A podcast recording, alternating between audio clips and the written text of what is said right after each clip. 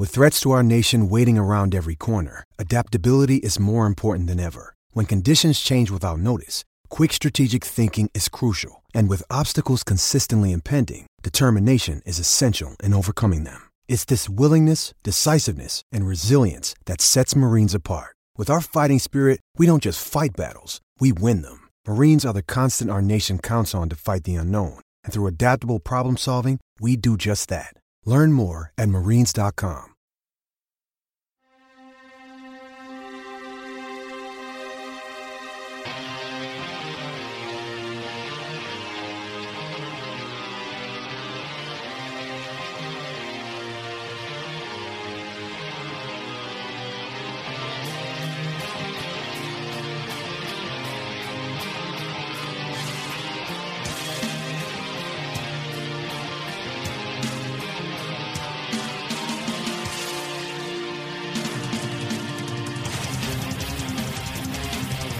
Mets fans. Welcome to the latest installment of Amazing Avenue Audio, the official podcast of your SB Nation New York Mets site, Amazing Avenue.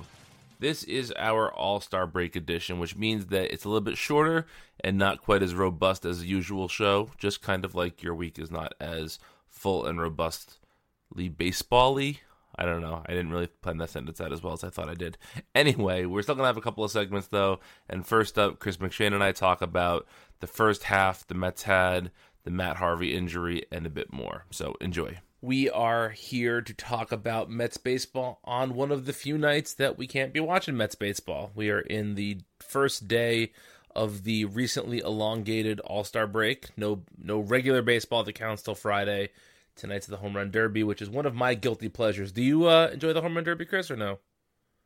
It varies a little bit. You know, it, it was uh, it was sort of an odd moment. I got to be there in person at Citi Field when they had it uh, there, and Cespedes puts on a show, especially early in that home run derby.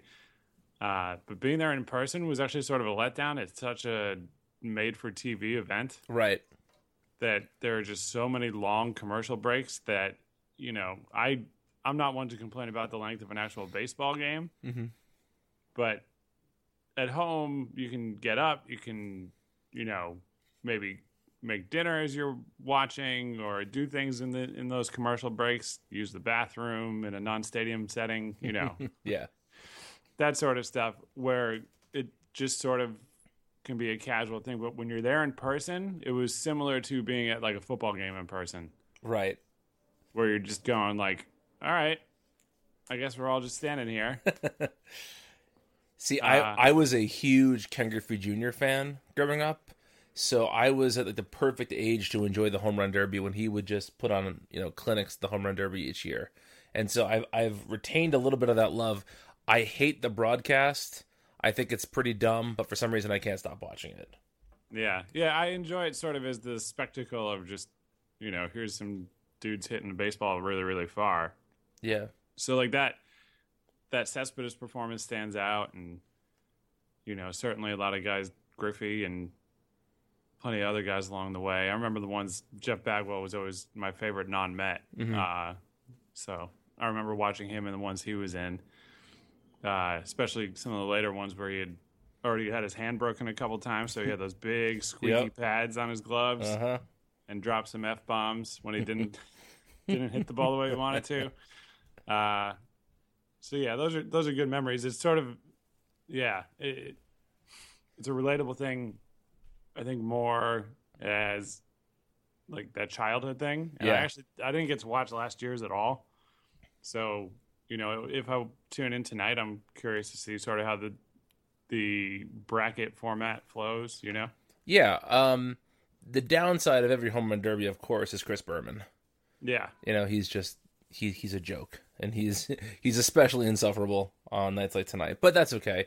But we're not going to talk about the home run derby because the Mets don't have a single participant in it. What we are going to talk about is Matt Harvey. So last week when we recorded, Harvey had just gone to St. Louis to be examined. We didn't quite know what was going on. Well, we know now. And Matt Harvey is going to. He hasn't had the surgery yet, right? As far as I know, yeah, no, it, it's yet. upcoming season-ending surgery. It's a four-month recovery for a thoracic outlet. Is it syndrome? Yes. syndrome, um, and uh, it involves having a rib removed, which is something I only thought Marilyn Manson did in, in rumors from the '90s. If we're talking about stuff from the '90s, uh, no, it's it's a it's a pretty it sounds like a pretty serious procedure, even though the recovery rate is quite good from it in terms of overall health, but it doesn't have a great track record for pitchers coming back as good as they were before going into it. So, you know, obviously this is a huge setback for the Mets, a huge setback for Matt Harvey. How much do you think this will affect the type of pitcher Matt Harvey's going to be in 2017 and beyond? I'm actually fairly optimistic in that sense. I'm more concerned about what how it affects the team in the short term, and I obviously fully understand his decision to have surgery. Uh, you know, it it sounds like the earliest that we've heard it reported through Scott Boras that he felt the symptoms of this was spring training. So that sort of makes sense where you saw and uh, Tim Finnegan wrote this uh, uh, wrote about it a couple times on the site. Uh, early in the season, as Harvey wasn't dominating like he usually does, right? Uh, he pointed out how great his stuff was early in spring training, and then how it changed. You know, and as the season's going along, I'm kind of going, okay, all right, you know, maybe just weird things over the course of spring training. Uh, not reading into it, and he wasn't making a medical diagnosis, but that's the time that we know that now that Harvey first started to feel that things were a little different. Right. I mean, based on performance alone in the playoffs, I don't, you know, I don't think anything was there. So, if he's only been dealing with this, and as a as not a doctor here, um, but if he's only been dealing with it since uh, February, maybe mid March, you know, somewhere around there, you know, I don't I don't know how long it takes to develop and blossom, so to speak. Do we know at all what causes it? Uh no, I so in everything I've read about it and the kettle shot, um, as long as I'm referencing pieces on the site that I think are relevant here, if you want to dig into Harvey, um, that's not that's not the phrase I was looking for as he goes in for surgery, but uh, uh, but he he wrote about the syndrome itself. Um, The reason I'm asking is because you know uh, Boras made a big deal early in the season about how if Harvey's performance is suffering, it's because of the Mets overusing him last year, and I was wondering if there was any credence to the Mets' use of Harvey possibly leading to this syndrome. From all the reading I've done, it doesn't seem like that's the case, but I'm not quite certain. Yeah, yeah, it's uh, yeah, Boras himself sort of, you know, he said there's no way of knowing what effect, you know, the last year's workload has. So he didn't, he specifically didn't blame this on the workload last year, but it seems like one of the things, you know, just looking at what Kettle wrote, um, it's, you know, it seems like one of the things that uh, like a bunch of other injuries, uh, you know, just repeated heavy stress on the shoulder, neck, that kind of thing. But, uh, you know, people can get it without being pitchers too, of course. Uh, but yeah, it's sort of, sort of vague. So, Um, you mentioned earlier being more concerned about the state of the Mets this year. We had talked last week about how, you know, Harvey's performance of a guy with, you know, a mid four ERA wouldn't be as tough to replicate as his 2015 or, you know, 2013 performance. Um, no, 2012 rather, performance would be. So, um, how worried are you about the Mets' ability to replace Harvey's production in the rotation? so yeah, and in, in that mindset, right? You say, all right, slot somebody in. Harvey had a what four point six something ERA. You know, that's not that hard to replace, but losing out on what sort of looked like okay, maybe Matt Harvey's just had a bad half a season. That happens sometimes, you know. Um, so you you lose out on that hope that the regular Matt Harvey is going to come back and be a part of the team as they make a playoff push, and then if they make it, you know, you're looking at a very different rotation alignment. You Mm-hmm. know, you- given the status of the division, which still is not over, even though it's gone back in the wrong direction over the last few days going into the break. Uh, you know, if the wild card is the fallback, now you know. All right, in that wild card game, we have Syndergaard, Degrom, Matz, Bartolo, and you know whoever the fifth guy is. But it's it's slightly less comforting to think of a one game playoff where you don't have all of those ace caliber pitchers available. That's all. So, yeah, I, I it's strange, you know. I never thought I'd come into the season wanting them to trade for a pitcher. You know, a, Right. a pitcher getting hurt wasn't really outlandish. That happens, but but yeah, here we are, and I'm kind of like, hmm, you know, maybe maybe Rich Hill won't be astronomically expensive. Yeah. Uh, is there anybody internally that you think? You know, obviously Verrett is handling it for right now. You're, you're going to see probably Sean Gilmartin get a couple of starts. But is there anybody internally?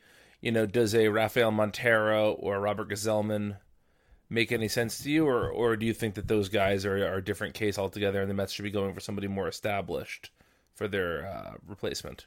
Yeah, I think I think any of those guys could get a shot, and they've had varying degrees of success or a lack thereof in the minors. Uh, you know, Montero is still young enough and still came to baseball late. You know, it's kind of an interesting combination uh, that I'm I'm not going to write off his whole career yet, but last year was just such a lost season for him, and then things just haven't gone well. Um, Las That's an Vegas, understatement. yeah, uh, Las Vegas sucks for pitchers. You know, it's it, it's the sort of thing where, you know, you, you, I wouldn't be shocked to see a guy get plucked out of there and put up a better ERA in the majors simply because the environment is just so much better for pitching. You know, where he still might not be great. Uh, so, you know, having not seen and not really have having had the ability to see much um, in terms of Las Vegas pitching. You know, I don't I don't know what to make of Montero in the short term, but it, any of those guys seem sort of interchangeable to me. And I, you know, maybe I'm wrong. Maybe uh, maybe Montero comes up and it clicks suddenly. I, I think he's probably last on their list right now, guys to come up. Maybe you know it comes up. Maybe Gsellman gets the shot, and you know, I think these are guys who are more like Jacob Degrom in terms of their status, uh, their prospect status at this point in time. right. Not their talent or anything like that, but just their, you know, oh, maybe this guy can be a major league starter. So who knows? Maybe they roll the dice, try a couple starts. You know, I think we know what Verrett is at this point. Maybe try a couple starts with each of those other guys. Uh, you know, between now and the trade deadline, but you really only have like two full turns through the rotation Right. maybe three before the, the deadline itself hits. Um, so yeah, that's where you know I, I it doesn't. Rich Hill is sort of the ideal. Like that's definitely the best pitcher of this trade market Yep. right now. Mhm. But but yeah, just a major league guy, and it's why you know I've looked around at rosters of bad teams and all that kind of thing, and you know there's just not there's not a ton there. Um, that's obvious. But just a guy who you can go, all right, that's the fifth starter behind Bartolo. Um, you know, he, he he's passable. We can we can work with that. And then, you know, if you get back to the playoffs, then you know, Bartolo might be in the conversation as a starting pitcher depending on how the schedules go. Right. Yeah, I, I tend to agree with you. You know, I um, Rich Hill will be a nice addition. I I don't know what the Mets would have to give up to get him, and obviously, you know, you're play, you're paying for half a season of a rental player, and you're not paying for half a season of Yoenis Cespedes. Right. If a guy is going to come in and make a huge difference, you know, Rich Hill's going to be a nice player, but I I don't know how much I would want to give up for a player of his stature. So I, I don't know what the Mets do. Um, this is certainly a bummer. I think that this was, I don't want to say inevitable that a Met pitcher would would get hurt this year, but I think all of us were expecting it. But for some reason, at this point in the year, this type of injury to Harvey just feels a little bit more deflating, especially knowing that Syndergaard and Matz have their bone spur issues, and it just feels like the season is, you know, we're not we're not the season isn't over yet. I'm not one of those fans who's who's crying. Uh, who's who's crying to tank it at this point, you know. But I do think that the season is dangerously close to to slipping away with one more injury or one more uh you know just just really really poor stretch there. So I I guess my my my long-winded way of saying this is that if they can get Rich Hill cheap, I like it. If not, I'm fine rolling the dice on one of the the sort of quad A guys in their system. Yeah, yeah. I mean, I so right now, looking at the looking at the the second half of the season, really, um, it's you know, I think Amed Rosario should be untouchable. You know, I, I I don't want him to be traded to try to just make this season work. Um, you know, pretty much anybody else in the system, um, I'd be okay with trading to improve the 2016 team. You know, ideally, you, you would trade Herrera. Hmm. I wouldn't trade Herrera. Yeah, I, I, I guess he's. I guess he's as close to untouchable. I, it, the only reason I say that, that I hesitate a little bit there is that I feel like, you know, a, a potentially very good second baseman isn't as hard to replace as a potentially very good shortstop. That's all. I agree. No, I, I, think both of those guys are are maybe my only two untouchables in the system right now. Yeah. But yeah, I mean, it depends on the context, right? If it was somebody who might be able to stick around for more than this season, that changes things. Yeah. Um, you know, it, it's funny. I've probably said it a bunch of times, but the the transition and whatever Daniel Murphy's doing, uh, I don't even care anymore. But the transition from Murphy to Walker to Herrera is is, is like uh, it's kind of as textbook as it can get.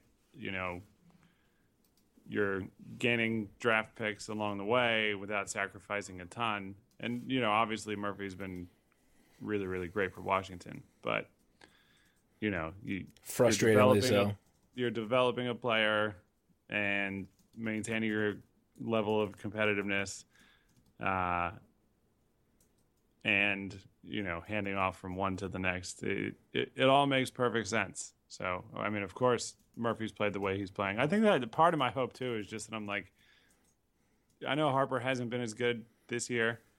He's still been good, uh, you know. But is Wilson Ramos really this good after his LASIK surgery? Right. You know, is Murphy really this much better? you know that sort of thing. Uh, Danny Espinosa hit 18 home runs in half a season. Like what? you know, so there there are things that I feel like have gone very very well for Washington. Um, and it'll be interesting to see how they both teams approach the trade market. Yeah. Um, the idea of Washington getting better is a little bit scary. But, you know, again, I, I don't think that this is reason to panic just yet. But when I thought that Syndergaard and Cespedes both potentially had serious injuries, I don't think there's anything that the Mets can do to come back from that. That would be yeah. too much. Yeah, yeah, that was a. I was at that game. That was a interesting night to be at the ballpark. but Cespedes, I'm not worried about. That sounds. I don't know. Sounds like he's going to be fine. Yeah. You know, he might not be in the lineup first game out of the break, but he might. You know, and the fact that that is the case, uh, or that could be the case, that's comforting. Uh, you know, Syndergaard, I'm just hoping everything he's saying is accurate. yeah. You know, I mean, it, they had their media day at the All Star game today, and he still, you know, he's reiterating that there's no pain. You know, uh, he feels fine. They're not doing an MRI. Uh, you know, so it's. I mean, I guess at this point, he's had an MRI recently enough that without significant pain, if that is the case, then it maybe it doesn't make sense to do it. Right. because they just don't think there's any more information that they can gain. I don't know, but uh, but yeah, I, I'm more concerned about him certainly, and he, you know, he'd be very, very, very hard to replace. But yeah, I, I I'll hold out until until there's some worse news other than like, hmm, that didn't look right. Right. Yeah, Um, I agree. Uh, we, we we we had an order we were going to talk about, but we've kind of been jumping all over the place, other place Yes. already. So, uh, let's just quickly wrap up the first half. The team is tied for a playoff spot in the wild card right now. They are above 500. They're a little bit banged up, but nothing looks all that serious. Duda's return is somewhere on the horizon. Um, how how are you feeling about the first half of the season? I think it was it was a good first half. Uh, there were a lot of enjoyable moments and games. We had another long winning streak in April. Uh, that it's always fun. I think those can get lost a little bit. You know, sixty games later. Yeah, exactly. Um, but that was a fun thing to have both last season and this season. Uh, you know, the performance, health has certainly been the sort of the major thing this season, right? Uh, the performance of everybody has really been a pleasant surprise. You know, I I thought Cespedes might be able to maintain being a really good hitter. He's exceeded my, you know, sort of high end expectations for what he could be. Uh, you know, since he's come over to the Mets, his numbers are still ridiculous. Uh, and you know, I think he's got 38 home runs in 137 games with Yep. with a good line. You know, I mean, he just he's been a revelation. Uh, you know, Matz in Syndergaard. You know, Matz got bombed in his first outing, uh, but other than that, you know, he's been a little shakier lately. But you know, these are guys who don't have long major league track records that you you know. All right, this is what to expect from so and so in a given major league season. Um, so the results have been encouraging from a lot of guys. Obviously, not with Harvey, uh, but those guys in particular, you know, June was kind of similar. Uh, it- the lineup was never nearly as bad this year as it was last year, but you know, you still Despite what a lot of people will tell you. Yes. Yeah. So that's sort of like general view stuff. There were a lot of really good games in the mix. Bartolo Colon hit a home run, He did. you know? So it's, I, I think the losing three or four to the Nationals going right into the break soured. I th- even a series split, you know, certainly a series win would have felt very, very different, but even a split could have changed the the mood going into this break a little bit because Absolutely. you know they just rolled over the Cubs, took two out of three from the Marlins with a very exciting comeback uh, as part of it, and then they won the first game against the Nationals. So you you know at that point you're thinking, all right, Get one more. Right. Yeah, and and it would be four games instead of six, um, which isn't that big of a difference, but it sounds a whole lot better, you know. Um. So yeah, it's it's been weird. I, I think a lot of seasons end up being weird in, in ways you don't expect, but it's been it's been a very good first half, and you know I understand if people are a little apprehensive about the second half. Well, one of the things that I try and do when thinking about this is I try and take all the information and pretend it was presented to me up front. So if you say, okay, you're going to lose Duda and Wright for the majority of the first half, Wright's not coming back this season. You're going to have d'Arnaud on the DL for a long time.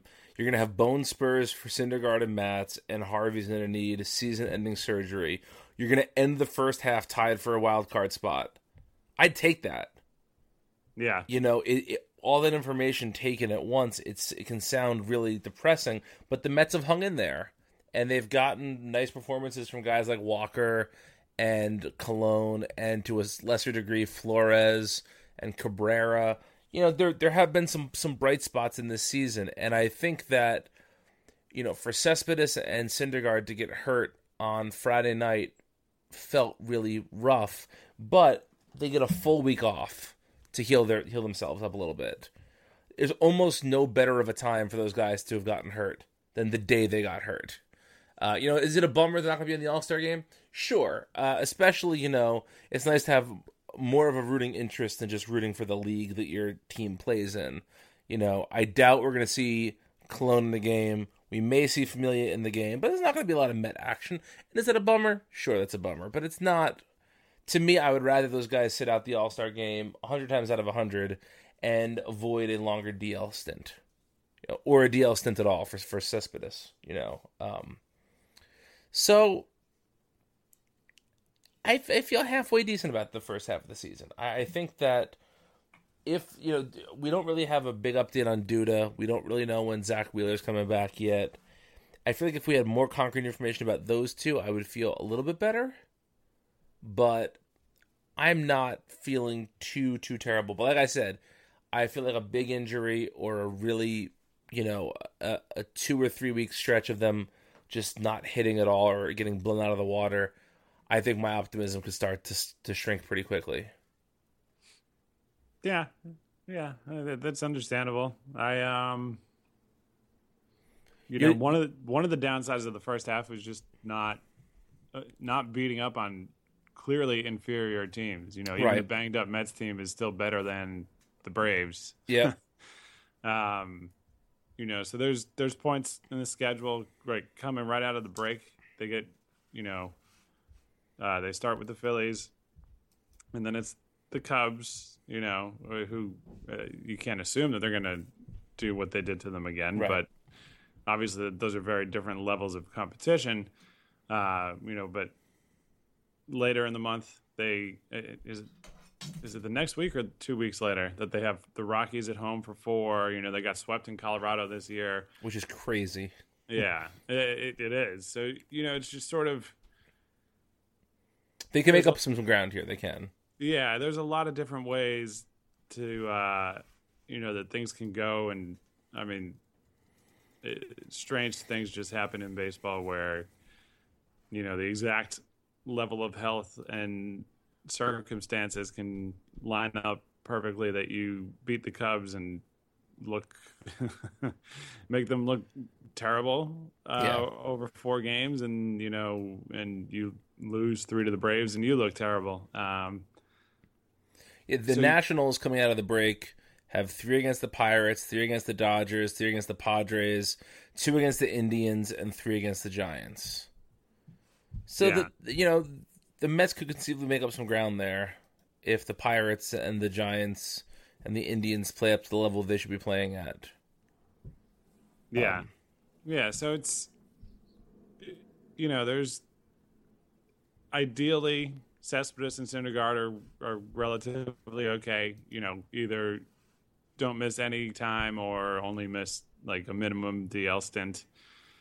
Um, you know, and then maybe you get Duda back, or you you know pick up a, a, a role player of some sort. You know, whether it's in the bullpen or you know another position player. Uh, mm-hmm. You know, sort of fortify the roster a little bit. You know, get get somebody on that level back, and take advantage of the schedule. And they still have some tough stretches coming up afterwards. But you know, they July's not too bad. September's not too bad. Um, if they can be at this spot that they're in right now at the end of August, I think we all have to be pretty happy. Yeah, yeah. I mean, ideally, we, you know, we'd want the division to be a little bit closer, but in a playoff spot, and as you said, considering everything they've dealt with, uh, I mean, it's it's an insane amount of injuries. It Even really Juan is. Lagares, you know, who has been pretty damn good when he's played uh, in in a very part time role. Um, but he's looked like himself as a center fielder. You know, he's hit fairly well, certainly a lot better than last year.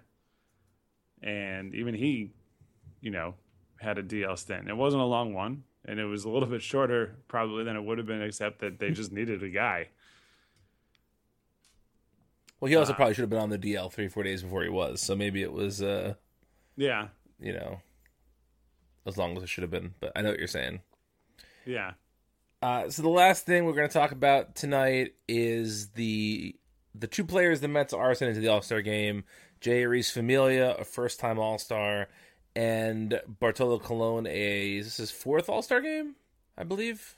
Uh, yep, that is correct. Uh, both great stories, both a lot of fun from a Mets perspective.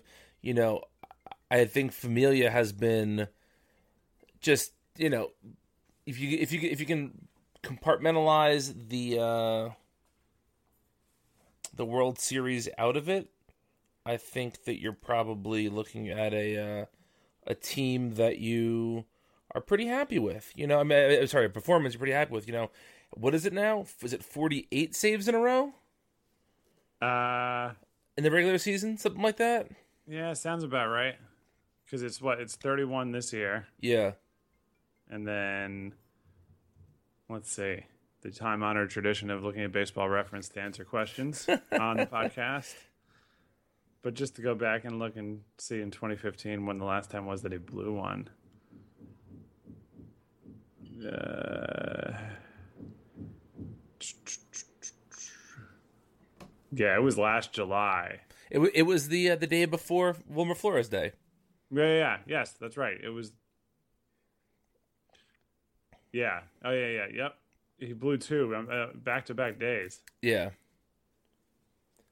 Yeah. So anyway, it's- it's been a lot of fun to watch Familia just be the dominant closer that I don't think any of us thought he could be initially. It's been so great to watch him uh, develop and just be, you know, just be such a fun player to watch and know, watching the split finger develop. All that's been just such a great thing.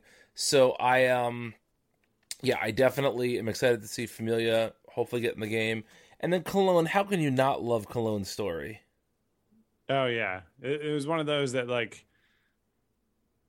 After that news broke, it, it was pure excitement that, you know, he was going to the All Star game, and then Except for certain members of the Amazing Avenue community. Well, yeah, I don't, I don't get if you're a Bartolo hater, but even people who aren't Bartolo haters, you know, I was seeing tweets like, well, you know, he's like blah blah blah, blah and this, you know, this metric. I'm like, oh, good, shut up. He's having an amazing season, and he's 43 years old, and he hit a home run, and I love him like a family member. Yes, and you know, the last start before the break for him was his worst, and even with that, he's he still comes into it with a 3.28 ERA. That's still the 25th best among starting pitchers in baseball. When you look at the number of starting pitchers that are on the rosters, you know, like I, it, it was one of those moments where I'm like, all right, you know, I. It, I know there are other things to look at. You know, an ERA certainly isn't the only way to measure a pitcher, but in terms of a record of what has happened so far this season, 43 year old Bartolo Colon is in the top 25 still. Uh, and, you know, before that last start was significantly higher. Yep. I, I think he had gotten up to 17th uh, in those rankings. And I, I only mention that because that decision on who, you know, on putting him in that spot might have been made before he made that last start Right. But it's not like the guy's got like a 4.5 ERA and it's just oh here's the you know jolly old 43 year old. Right. He's had his best season as a Met, and you know this it, his manager is the manager of the team, and he gets to do things like say, hey, you know what, I'm taking my guy. And, you know, who knows if Colon plays another season? I, I know he said he wants to play another season, but you know, if this is his last season, it's a great way to go out as an All Star. Yeah. So you bring that guy out of the game. Yeah. Oh yeah. No, I'm I'm uh, and I'm thrilled for him, and uh, yeah, it's it's good, and it's kind of cool. You know, you see some of the stuff today with Familia talking about Bartolo's influence on him, Mhm. um, and he that's something Familia has brought up consistently, and you know, as they've spent time together on the team. Uh, so it's it's cool where, you know, Familia is not 22, but he's still young, and so you know, you have this sort of like maybe not father son age gap, but like Pretty close. Uh, yeah, clo- yeah, close enough that it's you know it's it's cool to have that kind of thing, and have those guys be successful. You know. Yeah. Yeah. It's good for Uncle Bart. Yes. All right. Well, when we next speak, the break will be over. Hopefully, we'll have some more Syndergaard and Cespedes news, and hopefully, the Mets are starting their second half off right. So, uh, enjoy the All Star festivities, Chris. All right. Same to you.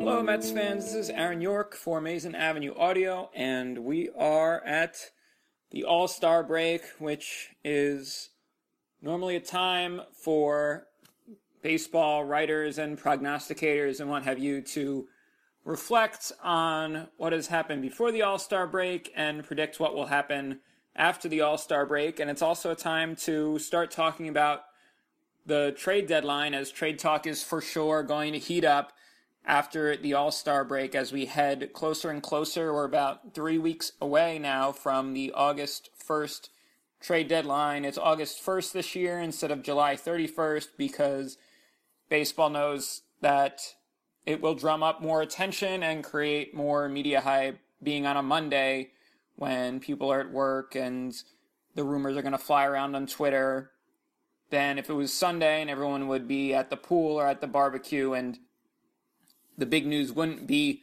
as big of a deal. So it's going to happen on Monday, August 1st this year and with the Mets heading into heading into the All-Star break with losses in 3 out of 4 games to Washington, of course, fans are going to want the team to improve at the All-Star break. They're 47 and 41.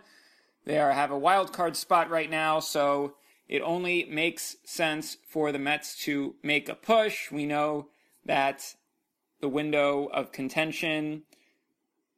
Well, we don't know how long the window of contention is, but we know that the Mets shouldn't waste it because we don't know how much money they have to spend on retaining their pitching staff. So the Mets have got to make a push, and before these past few weeks, we thought that the Mets would be making a trade for a bat like they did last year with Yoenis Cespedes.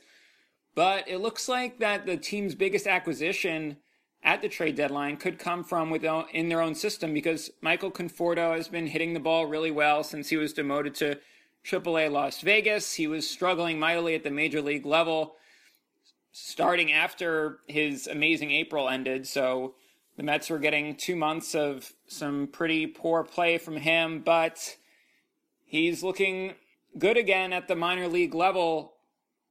He's only struck out six times in 13 games.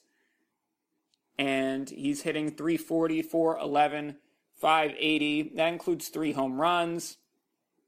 He's not taking that many walks, but he's hitting the ball really hard. And he's really making his case for another quick promotion back into the major leagues. And that would probably result in the demotion of Brandon Nimmo. Nimmo has given the Mets a moment so far. He's come up with a couple big hits. He's hit his first major league home run, but overall, he hasn't been that much more than we thought he would be. He's not hitting for much power. He's slugging just 318. He's taking a few walks, but he's striking out 25% of the time. That's way above his minor league rates. And for a guy who's going to be contact and line drives, is what looks like he's going to do. 25% strikeouts is too much.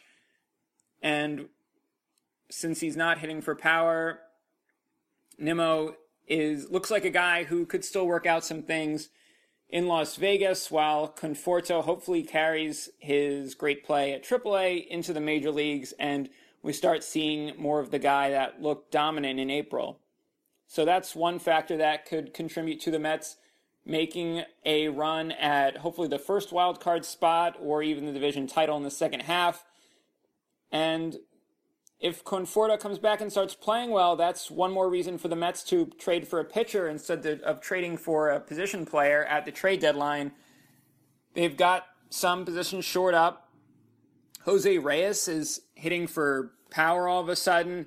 He's looked decent enough to make a case, even though it's a small sample size. If he keeps playing like this, he can make a case for being the everyday shortstop. You also have Wilmer Flores playing well at third base. Asdrubal Cabrera and Neil Walker, although Walker hasn't played as well since April. it's hard to make an improvement at either of those positions up the middle. James Loney has been surprisingly stout at first base.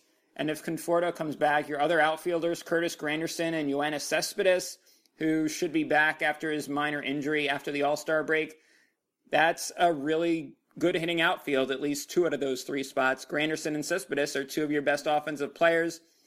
Behind the plate, d'Arnaud has played really well since coming back from his injury. So, what spot do you look look at? It's Logan Verrett pitching at a Matt Harvey spot. He had another pretty lousy start his last time out on Saturday when he allowed five runs in six and two thirds to Washington. He walked five batters in that game and only struck out three. His last few starts just haven't been very good. He looks better suited for the bullpen. And with Zack Wheeler not coming back as quickly as the Mets hoped from Tommy John surgery, and even if he does come back, you just don't know what you're going to get out of him. Frankly, his control wasn't even that good before he had the surgery, so that's a big question mark. And it's a big reason why the Mets should look into trading for a starting pitcher, especially with the bone, stir, bone spur incidents, even though Steven Matz and Noah Syndergaard have pitched pretty well recently. The bone spurs in their elbows has to give you at least a little bit of pause. So the Mets, instead of looking for a bat this trade deadline, at least as things stand now, they're going to be looking for a starting pitcher. And we might talk about some of those options next week or on the blog. But for now, I will leave you with that. I am Aaron York. This has been my segment on Amazing Avenue Audio. Have a good All Star break, everyone.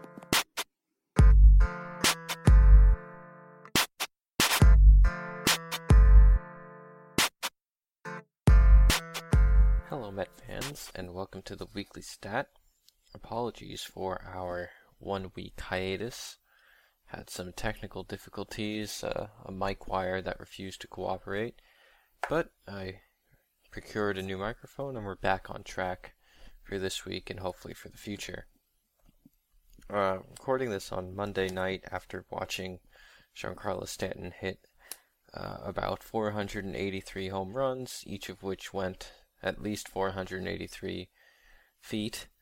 Uh, in reality, I think it was 61 home runs that went about five miles in aggregate. So it was a really stupendous performance from Giancarlo and uh, evidence as to why he's one of the most fun players to watch in baseball, even if he does brutalize the Mets frequently. Um, even this year when he was struggling, he comes in and hits four home runs in the series. But that's just how Mets versus Marlins games go. Anyway, that made me curious about how Mets have historically done in the home run derby. So the derby's been going since 1985. There have been several format changes. Uh, one year was rained out, so there th- have been 30 derbies, and, and Met has participated in seven separate home run derbies, so it's only uh, five Met individual Met players have ever participated. The first Met, you could probably guess, was Darryl Strawberry in 1986. He hit four and he was the uh, co-winner. Back then there was only one round, so that's why it's only four home runs. Um, Howard Johnson appeared in 1989 and hit two. Uh, Strawberry again in 90, he hit zero. 91 was Hojo again, he hit two. Uh, none of the neither, none of those three were any significant places. Uh, in 1993, Bobby Bonilla represented the Mets in the Derby and hit five. In 2006, we had David Wright's uh, exciting performance, where he went to the finals against Ryan Howard and lost, as I'm sure many of us remember. Uh, and then David Wright again in 2013, but he only hit five and was eliminated in the first round. So uh, the numbers don't stack up perfectly, like I said, because of the format changes. But it's also interesting to ask how the Mets stack up to the rest of the teams in the league. So, per baseball reference, if we count the number of home runs hit by players from each team uh, in the 30 years of home run derbies we had, uh, as you can probably guess, the Mets don't stack up so well. Uh, they actually rank uh, ranked 23rd in baseball with 38 home runs hit in the home run derby uh, since it began. They're not quite as horrendously awful as the Royals or Rays, who have three and eight respectively. Uh, even the Pirates only have 12 because Bonds only made one appearance when he was on the Pirates. Um, the Mets aren't quite that pathetic, but 23rd uh, certainly isn't a great rank. Just to give you some context, the Orioles rank first. They have 153 home runs. Brewers second with 133. That's mostly uh, Ryan Braun and uh, several years of Prince Fielder. Red Sox at 132 with plenty of contributions from David Ortiz and one monster perform- performance from Adrian Gonzalez. Uh, and then you have the Athletics at 125. Now, the Marlins actually ranked pretty lowly. They were um, low 20s prior to uh, Stanton's stupendous performance, but as we said at the Open, he blasted 61 uh, impressive home runs, each seemingly more ridiculous than the last, be it in terms of trajectory or distance or both. So, in one night, uh, Stanton has almost double the number of home runs that any Met in the home run derby has ever hit. And with with the Mets' current roster and our current farm, it's probably not reasonable to expect that uh, our ranking in terms of the home run derby to change anytime soon. Uh, Michael Conforto's probably our best hope, and maybe he figures it out someday and turns into that 30 homer type bat, uh, or just winds up in the home run derby somehow because it's not always the uh, power hitters you'd expect. But realistically, we're probably stuck at the bottom of the home run derby totem pole for the foreseeable future, for however much that matters, which is not a lot. And that is your weekly stat.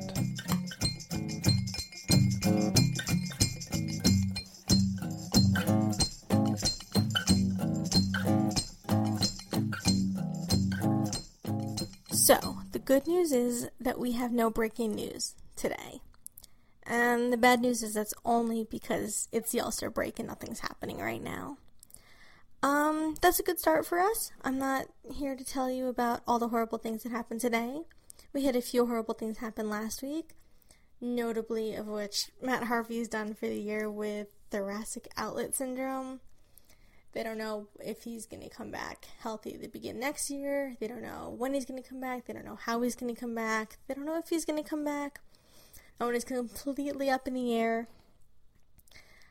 Uh, Syndergaard left his start with couldn't feel his arm. That was a fun one. This little little surprise for everybody. And who knows? Right now, Logan Verrett is your you know number five starter, and I sat through his start at Citi Field on Saturday. And Logan Verrett should not be the number five starter. Let's just put it that way. I'm sure he's a nice enough kid. He's pretty good out of the bullpen. Logan Verrett should not be the number five starter. Other than that, Cespedes is hurting a bit, sat out the All Star game. Colon is like the only healthy pitcher. Um, it's just everyone's hurt, everyone's damaged. This was exactly when you needed an All Star break. Everyone gets four days off. Go back fresh on Friday. They're still in it. I mean, they're tied for second right now with the Marlins. They're six games behind the Nats. They're in. They have, or they're again tied for the second wild card. They're a game ahead of St. Louis, two and a half behind the Dodgers. I still believe in this team. They cannot compete with what they have right now, and the problem is that there are no trade chips. They've said Amed Rosario's off the table, which I'm completely fine with you can't really trade your starting pitching because, as we've seen, you never trust a pitcher. And other than that, it's like Dilson Herrera and Dom Smith. Like I don't know what they're bringing back. It's it's not a whole lot, but they need something because you're not running Logan Verrett out there as your number five starter for the next 14 starts. So it could be worse technically. Not quite sure how, but at least we've got a few more days off so everyone can magically heal and they can come back like a fresh, brand new team and hit 15 home runs a night, and then we can complain about that too. So, see you guys all on Friday.